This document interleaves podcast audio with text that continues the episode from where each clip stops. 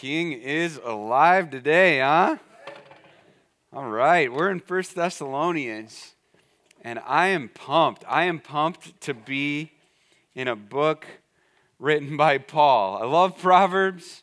I love preaching Paul. So this is good. This is good. I'm excited. So First Thessalonians 2, if you want to make your way there while you're going there, um, let me just share a little bit about a. Uh, uh, circumstance I had recently. My, my friend and I, our wives, were going to a women's retreat. So we were like, you know what? Let's band together. Well, I don't know about party, but let's, let's band together because uh, we've got kids and we got to survive. So um, we did what, what anyone would do and ordered some Casey's pizza. And when we got it, um, this is, it lacked uh, mozzarella and marinara. Um, so, you know, when life gives you lemons, we, uh, we just got some shredded cheese out and marinara, and the kids didn't know the difference. They're in oven. It's fine. Um, we had a different pizza for us, so it was all, it was all good. So, and that one turned out just fine, the, the good old brisket pizza. But um, it was missing two main ingredients, um, which is a big deal for pizza. You can go back. We don't need to go there yet, um, which is a big deal. So we live in an age of skepticism. And if you think of it like this, so people are always asking, you know, what is your angle? Or at least in, in their minds, they're going, what, so what's this guy's angle, right? What, can, can, can this person really be trusted? Like you, you, you check out somewhere and they're like, hey, you know, do you have a rewards program? No, I don't. Well, if you sign up for a rewards program day, you get 40% off. And then there's all these catches, right? But, it, and, and, or at least that's my thought right away is, oh, no, I don't want that. You're going to you're gonna nickel and dime me somewhere else, right?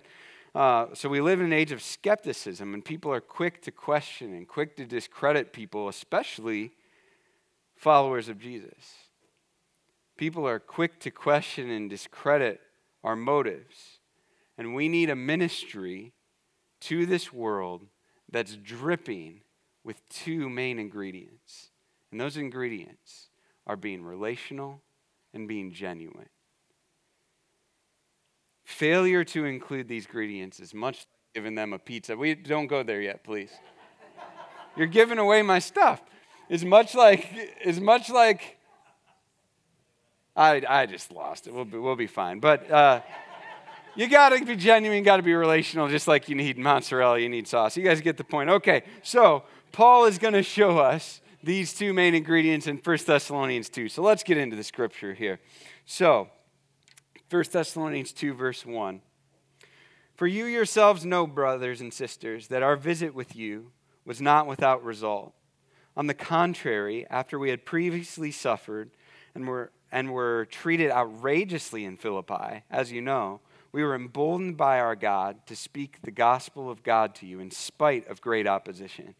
For our exhortation didn't come from error or impurity or an intent to deceive. Instead, just as we have been approved by God to be entrusted with the gospel, so we speak, not to please people, but rather God who examines our hearts. For we never used flattering speech, as you know, or had greedy motives, God is our witness. And we didn't seek glory from people, either from you or from others. Although we could have been a burden as Christ's apostles, instead, we were gentle among you, as a nurse nurtures her own children. We cared so much for you that we were pleased to share with you not only the gospel of God, but also our own lives because you had become dear to us.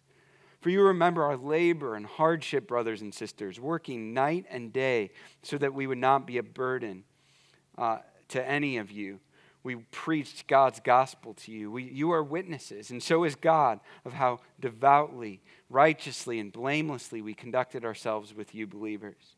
As you know, like a father with his own children, we encouraged, comforted, and implored each of you to walk worthy of God who calls you into his own kingdom and glory.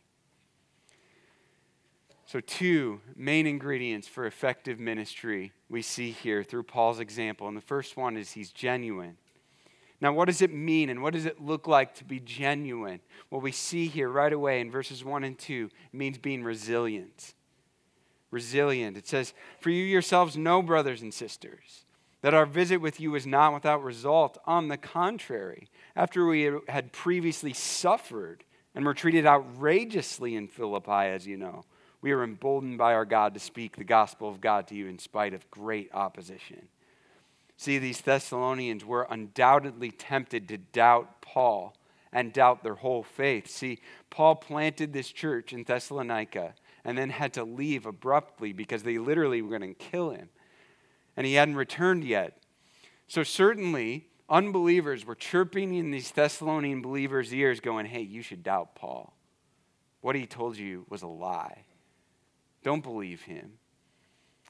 There were also Jewish leaders that felt threatened by this church, that felt threatened by Christians because very selfishly they were like, you know what? They're stealing people from our flock. So they're stealing people from Judaism. So that means they're going to be tithing less, which means we're going to get less money. So, like, we can't have this happen on our watch.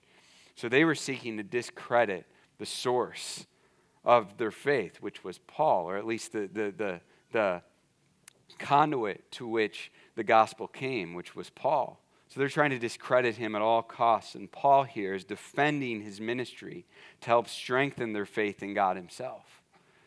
So Paul appeals in verse 1 to the results of his ministry to them. It's like he's saying to them, hey, look around.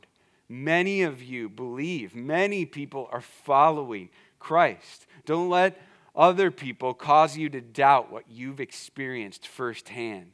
And then in verse 2, he appeals to his own resilience. It's, it's like he's saying, hey, if I was trying to manipulate you or trick you for selfish gain, I would have quit after the hardship I experienced in Philippi. You see, Paul was going from town to town, sharing the good news of Jesus with everyone. He was a missionary, right? So he's in Philippi, he plants a church there, then he goes to Thessalonica. Now, if Paul was doing this for selfish gain, he would have quit after Philippi because it was terrible in Philippi. And he alludes to it, and they already knew about it, but maybe you're not familiar. So I want to read Acts 16, starting in verse 16 to you. Hear what happened to Paul in Philippi. Acts 16, 16. It's on the screen for you. Once, as we were on our way to prayer, a slave girl met us who had a spirit by which she predicted the future and she made a large profit for her owners by fortune telling. As she followed Paul and us, she cried out, These men who are proclaiming to you a way of salvation are the servants of the Most High God. She did this for many days, and Paul was greatly annoyed. So, turning to, to the Spirit, he said, I command you in the name of Jesus Christ to come out of her. And it came out right away. And when her owners realized that her hope of profit was gone, they seized Paul and Silas and dragged them to the marketplace to the authorities. Bringing them before the chief magistrates, they said, These men are seriously disturbing our city. They are Jews and are promoting customs that are not legal for us as Romans to adopt or practice. The crowd joined in the attack against them, and the chief magistrates stripped off their clothes and ordered them to be beaten with rods. And after they had severely flogged them, they threw them in jail, ordering the jailer to guard them carefully. Receiving such an order, he put them into the inner prison and secured their feet in the stocks. I mean, this was intense. Paul and Silas are severely flogged for casting out a demon in Jesus' name in Philippi. Now, if you're not familiar with flogging, not to get too graphic, but it is a whip with several strands with pieces of glass and a rock at the end of it. And this is what happened to Jesus before he was crucified as well. And this is what happened to them. So they would whip them and pull it. And you can just imagine from there. This is what happened to them. And then they're thrown into jail. Now, the rest of the story is that God miraculously frees them from prison, which is quite incredible in of itself. You can take a look at that on your own. But if Paul was not genuine in his motives to do ministry, he would have quit at that point. Anyone would have. But instead, he goes to the next town because he knew that what he had to share with them was absolutely right and true and good, and nothing was going to stop him. See, it's one thing to trick someone into believing something, it's another thing to suffer greatly for that very belief and then get up and continue to share that belief with someone else. See, Paul knew the good news of Jesus was more important than his very life. So nothing was going to stop him. So he keeps going and he goes to Thessalonica. So Paul is resilient. his resilience in face of extreme hardship to bring the gospel to the Thessalonians shows how genuine and real Paul's ministry was. And it shows how genuine and real Jesus himself is. Secondly, we see that he was genuine through his pure motives. Verse 3, it says, For our exhortation didn't come from error or impurity or an intent to deceive. He had pure motives. There's no impure intentions here. It's, he says, not from error, impurity, or intent to deceive. Paul's motives were genuinely pure. Ministry that's genuine has pure motives. It's not to try to get something out of it selfishly. It's not to use people for your own gain or for your own comfort. It's not to manipulate people to gain status or popularity, but rather it's to genuinely point people to Jesus for his glory, not your own. But how do we know that Paul had pure motives? Just because Paul says, hey, I had pure motives, doesn't mean that he had pure motives. That's exactly what someone tried to trick you would, would say, right? Hey, I had pure motives. How do we know that? Well, verse 4 and the following are evidences of his pure motives. So, verse 4, we know he has pure motives because he was, he was fearing God.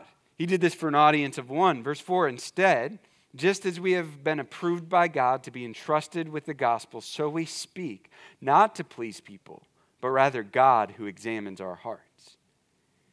He was God fearing, not people fearing.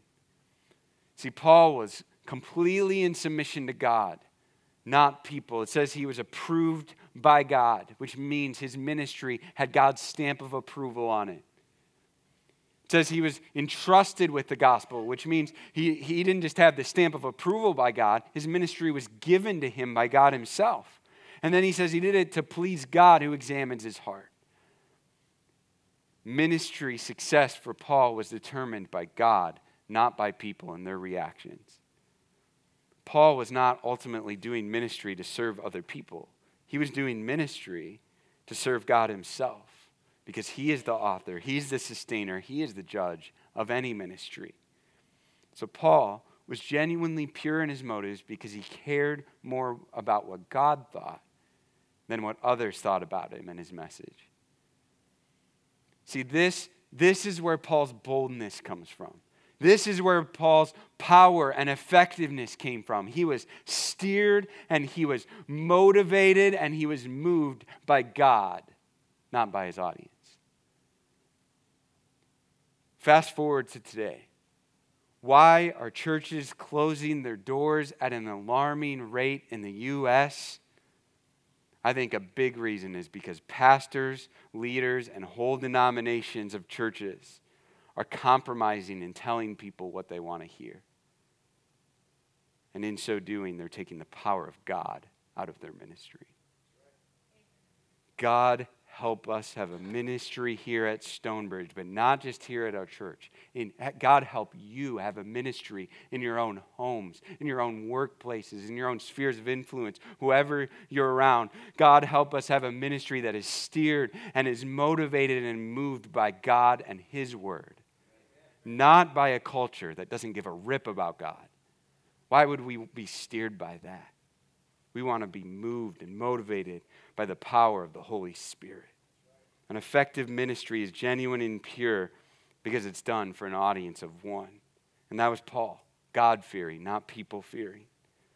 Another evidence of Paul's pure motives here, he was God fearing, he was honest, verse 5.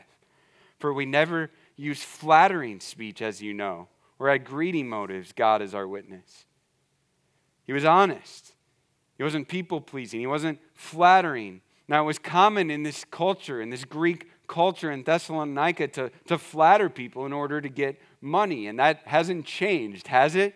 Right? Just tell people what they want to hear so we can get an extra buck.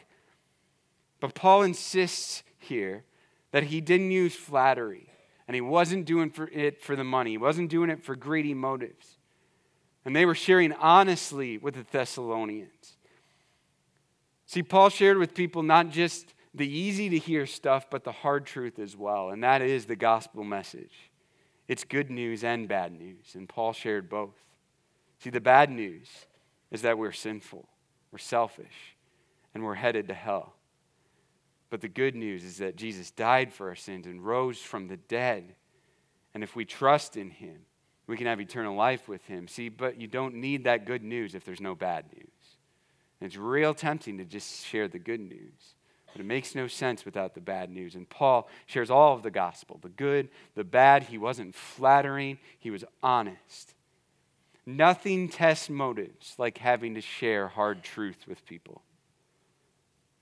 If you have bad motives, you'll conveniently leave out the hard stuff. But if you have pure motives, like Paul did, you'll boldly declare the whole truth, even if people don't like you for it. And that's what Paul did. So he's honest. Next, we see that he was humble. Verse 6. And we didn't seek glory from people, either from you or from others. See, he was humble. He wasn't attention seeking. He wasn't sharing the gospel so others would say, Paul, good job. Wow, you're really going for it. No, he didn't care if he got the credit. He didn't want it. It wasn't about him, it was about him. He was humble. Another evidence of Paul's pure motives is he was sacrificial. Jump down to verse 9. For you remember our labor and hardship, brothers and sisters, working night and day so that we would not burden any of you. We preached God's gospel to you. He was sacrificial specifically. He's talking about here not being a burden financially. Now, we learn in Acts 18, verse 3, that Paul was a tent maker. Now, that's not really a thing these days. I'm sure there, I mean, we have tents, so people make tents, but it was not tents like that, okay? This isn't your Coleman backyard six person tent with the zip up, all right?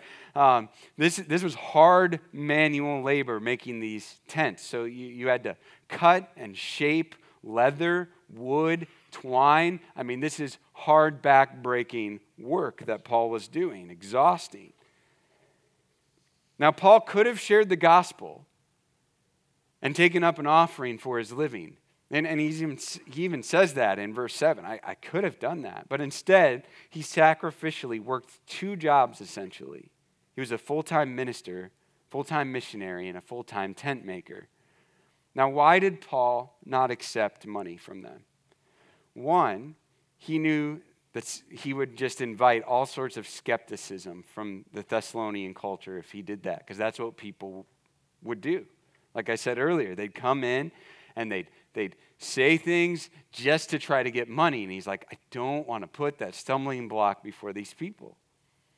Secondly, his tent making business undoubtedly gave him a lot of natural opportunities to share Christ with people that he wouldn't have had if he didn't have that ministry. So people come in to purchase tents, and he can he can uh, he can share the gospel with them right there in a natural relationship.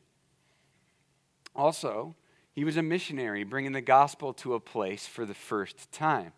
See, we fund missionaries as a church so that people can bring the gospel to others, perhaps for the first time, and we fund these missionaries so they can be freed up to share Christ, and there's no stumbling block for other people going, Man, are you just doing this to get money out of us? And we want to be like, No, no, no, no. We want to help fund you so you can go and do that, and people aren't questioning your motives, you can just go for it. The goal here, though, was just not to dilute the gospel message. And the way, um, a way that we seek not to dilute the gospel message here at Stonebridge, and you've maybe noticed it if you've been around here, we haven't, I, I don't think we've addressed it a whole lot, but we don't pass the plate on Sunday morning and go, all right, it's time for you to give your money, pay up. You know, not that not the churches that do that are saying that, right? I think it's good-hearted, um, but we do have we have subtle boxes in the back and you can give online and that's great. But why don't we do that? Because we don't want someone walking in here going they're just doing it for the money instead we want to be like here is the good news of jesus free of charge just like jesus gave his life for us and rose from the dead and said here's life eternal for free that's why we do it. We want to be a living example on Sunday morning in our service. So if someone walks in is skeptical, skeptical about Jesus, they can go in and go, you know what? Oh, wow, they really were not doing that for money. And then as people settle in and become part of the family, they then have an opportunity to joyfully, generously give their money to God. But that's between them and God. Paul was sacrificial.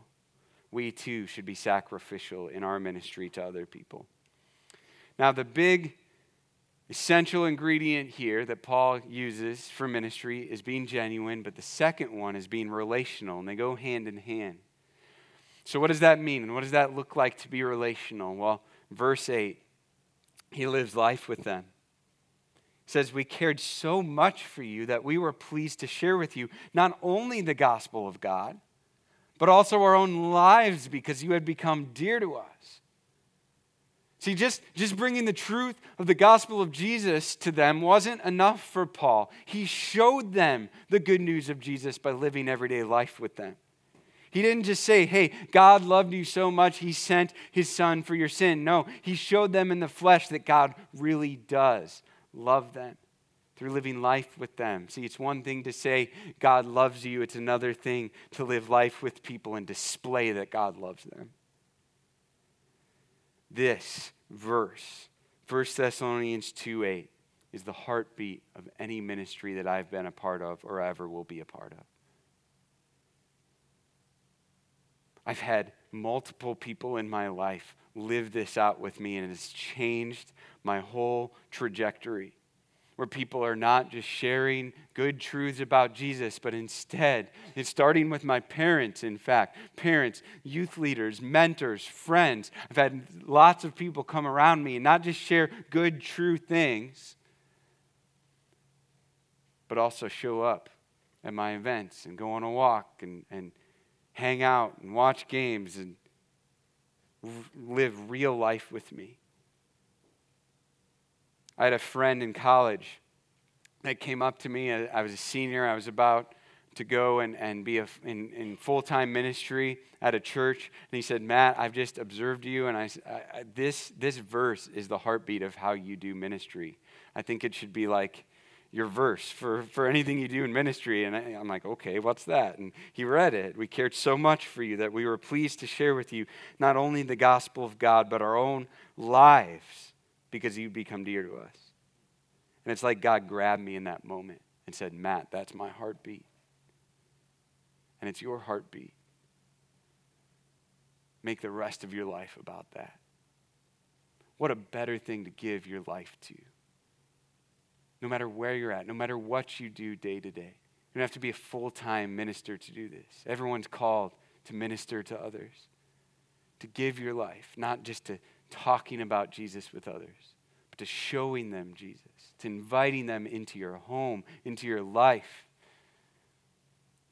Inviting them over, even, even inviting them into your life, even when it's a bit messy, even when you're struggling a bit, maybe especially in those moments. At Stonebridge, this is what we're all about. If you look at the back wall right there, we're we're trying to do this whole thing as a family of Christ by cultivating Christ centered relationships with each other. This is it. This is where we get that. This verse. So from day one, we've sought to be a church, not a church with connection groups, but a church of connection groups. A church that values getting together outside of this gathering right here more than what we're doing right here because that's where real life is lived. We bought a home here in Boone with a large dining living room for this very purpose. We didn't buy it so that our kids could have a large place to run around in, although that is nice. We did it so that we could do ministry there with ease. It's my favorite place to do ministry. Our Home for a While program so we have a residential house across the street.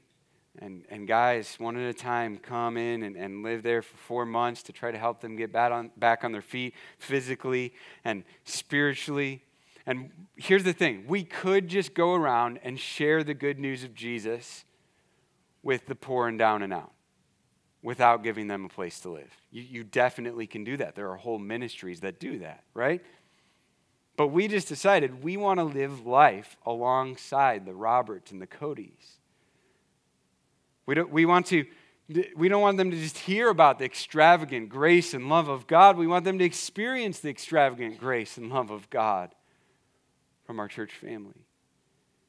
We want to live out 1 Thessalonians 2 8 with these guys. Many of you are part of that. See, I think what this is teaching us is that both getting together for a Bible study and getting together for a Super, Super Bowl party are essential to sharing Christ. As you live life with other people, you, you see how Christ can be the center of every part of your life. So, Paul was relational. He lived life with them. Next, he, he cared deeply for them, like a mother cares for her kids. Verse 7 Although we could have been a burden as Christ's apostles, instead we were gentle among you, as a nurse nurtures her own, nurtures her own mother or her own children. A better translation of this is as a nursing mother rather than nurse. So think about a nursing mother with her newborn baby. It takes patience. Many of you have experienced this. It takes a lot of patience, it takes a lot of time. Sometimes the baby cries and fights the process. Often it's at inconvenient times, like the middle of the night. It takes tenderness, it takes gentleness. This is what effective relational ministry looks like like a mother nursing her newborn baby. It takes patience. Often, especially when they're just thinking about coming to know Christ or first come to know Christ, it's often one step forward, two steps back. It takes a lot of patience. Takes a lot of time. There's no shortcuts around that. If we really want to help people grow in Christ likeness, it takes a lot of time with people. They're often discouraged, they're often doubting, they're often wanting to quit It takes a tremendous amount of gentleness, a tremendous amount of tenderness. Growing in Christ likeness takes a steady, faithful, patient hand. So we care for people deeply, like a mother cares for her children. Secondly, we care for them deeply, like a father cares for his children. Verses 11 and 12. As you know, like a father with his own children, we encouraged, comforted, and implored each one of you to walk worthy of God, who calls you into his own kingdom and glory. The care of a father is similar to, but different than a care of a mother. It says he encouraged them, so he, he put courage in them. That's what it means to encourage someone. You're, you're going, you're doing great. Keep it up. There's nothing like having a dad saying that to a child. Keep it up. You're doing awesome. It says he encouraged them, he comforted them. The Thessalonians were definitely facing hardship and persecution. And Paul came around them and goes, You know what? Jesus is with you. Don't give up. It will all be worth it. But he didn't stop there. He encouraged them, he comforted them, and he implored them. Like any good father, Paul sometimes got firm and direct with these Thessalonians. Just like any good dad at times has to get firm and direct with their kids. He goes, You, you must walk the walk. You must walk obediently and live for Jesus in this. It'll all be worth it, but you must do this. Effective ministry involves relationally caring deeply like a mother and like a father. And lastly, live relationally by setting a godly example. Verse 10 You are witnesses, and so is God, of how devoutly, righteously, and blamelessly we conducted ourselves with you believers. Actions speak louder than words, don't they? Effective ministry must be lived in and lived out in front of them first. It's much like parenting, right? If you tell your kids, hey, you really need to love Jesus and pray and read your Bible and make church a priority, and then they never see you making church a priority or, or praying or reading your Bible, what are you telling them? You're saying this is really important, but they're going, that's not really important at all.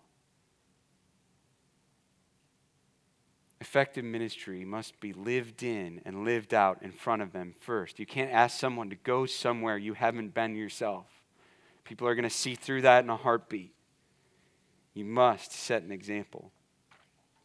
Now, last thought I want to share with you this morning ministry is not just for full time ministers like me. Ministry simply means this it means serving others in Jesus' name. serving others in Jesus' name. If you follow Jesus, this is your call to serve others in the name of Jesus. And this starts at home. This is your first and primary ministry. It means your workplace is your ministry. It means anywhere where you interact with other people on a regular basis, eh, your relational sphere of influence, that's your ministry. Your church family is your ministry. What the world needs now is genuine relational ministers of the good news of Jesus Christ. Your kids, your spouse probably don't need more Bible verses read to them they need more Bible verses genuinely lived out in front of them. Genuine, relational. Your coworkers probably don't need you to wear another Jesus t-shirt on Monday. They need you to they need to see more of what Jesus looks like lived out in your character and in your speech in front of them at your workplace. Genuine, relational. Your church family doesn't need more fake smiles and pretending it's all good when it's not. They need more genuine confession of sin and sharing honestly of struggles on the journey. The world needs people right now more than ever living out 1 Thessalonians 2 8. We cared so much for you that we were pleased to share with you not only the gospel of God, but also our own lives because you had become so dear to us. Now, we have an opportunity this morning to celebrate the most genuine relational person of all time. So, if you'll take the communion under your seats and you want to open up the bread, I want to read from Philippians 2 for you. Adopt the same attitude as that of Christ Jesus. Here's his attitude. He existed in the form of God and did not consider equality with God as something to be exploited. Instead, he emptied himself by assuming the form of a servant, taking on the likeness of humanity. And when he had come as a man, he humbled himself by becoming obedient to the point of death, even death on a cross. Think about it. Jesus could have come as a full grown man, died that day, and rose from the dead to take care of our sin problem. But instead, he humbled himself and came as a man and experienced hardship and temptation like you and I do, and lived out as an example the most genuine relational life ever lived.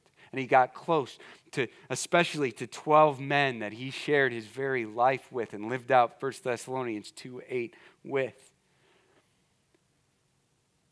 So, as we take the bread in a second, this represents Jesus' body that was ripped apart for our sin. But before Jesus' body was ripped apart,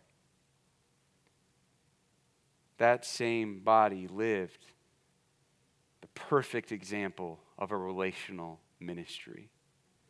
As you take this in your heart, thank Jesus for being your closest friend. Say, Jesus, thank you for being my closest friend.